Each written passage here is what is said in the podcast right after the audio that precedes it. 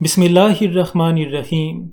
Hazrat Musleh Maud explained the spirit of sacrifice we should have when giving for Tahrik-e-Jadid, and that we should always be trying to exceed one another in doing goodness, and this is the mentality that we should have. Huzur explained that in true, sincere communities, this question never arises that a certain person got away with it, so then why can't I get away with it either? Rather, there is an enthusiasm found that if a certain quality is found in someone else, then how can I develop that quality within myself? When such positive qualities are found in a people, then that is a successful community. When this question is found in people, that that person made a mistake but he didn't get in trouble, so why am I getting in trouble?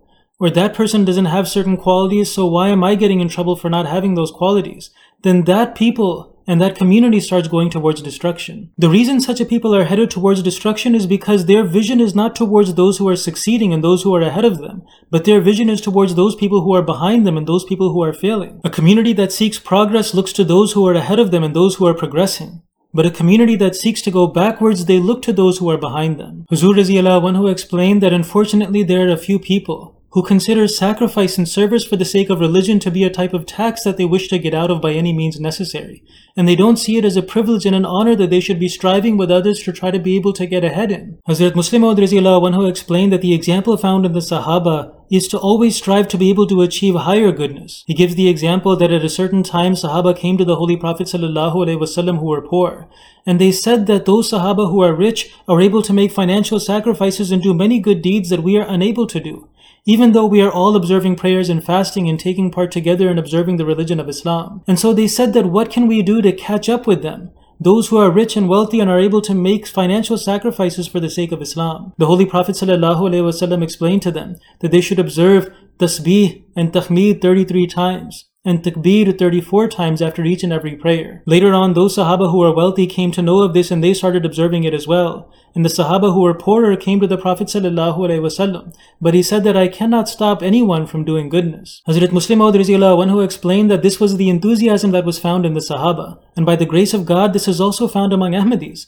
Hazrat Musleh Maud who explained that there are many Ahmadis who were poor, and when the initiative of Tahrik-e-Jadid was announced in a special call for financial sacrifice, then those who were poor and could not afford to make financial sacrifices gave huge amounts of wealth in comparison to what they actually earn.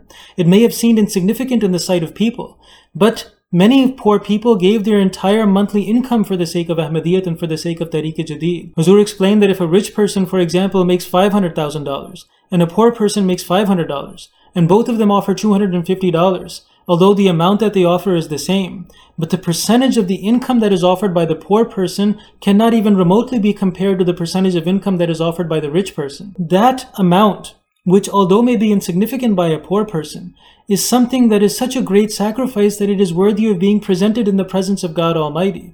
Hazrat Musleh Maud gave an analogy. He said that there are oysters that are at the bottom of the ocean and they are considered insignificant and they are nothing. But within them they make pearls that are so beautiful that at times they are placed in the crowns of kings. Similarly, there are people in society who are considered poor and insignificant, and their sacrifices are considered meaningless. However, within them is a sincerity, which creates jewels that are worthy of being presented before God Almighty and being placed on the throne of the King of all kings. These are the sacrifices that we must make for the sake of Tahrik-e-Jadid. Whether a person is wealthy or whether a person is poor, the sincerity of intention must be there.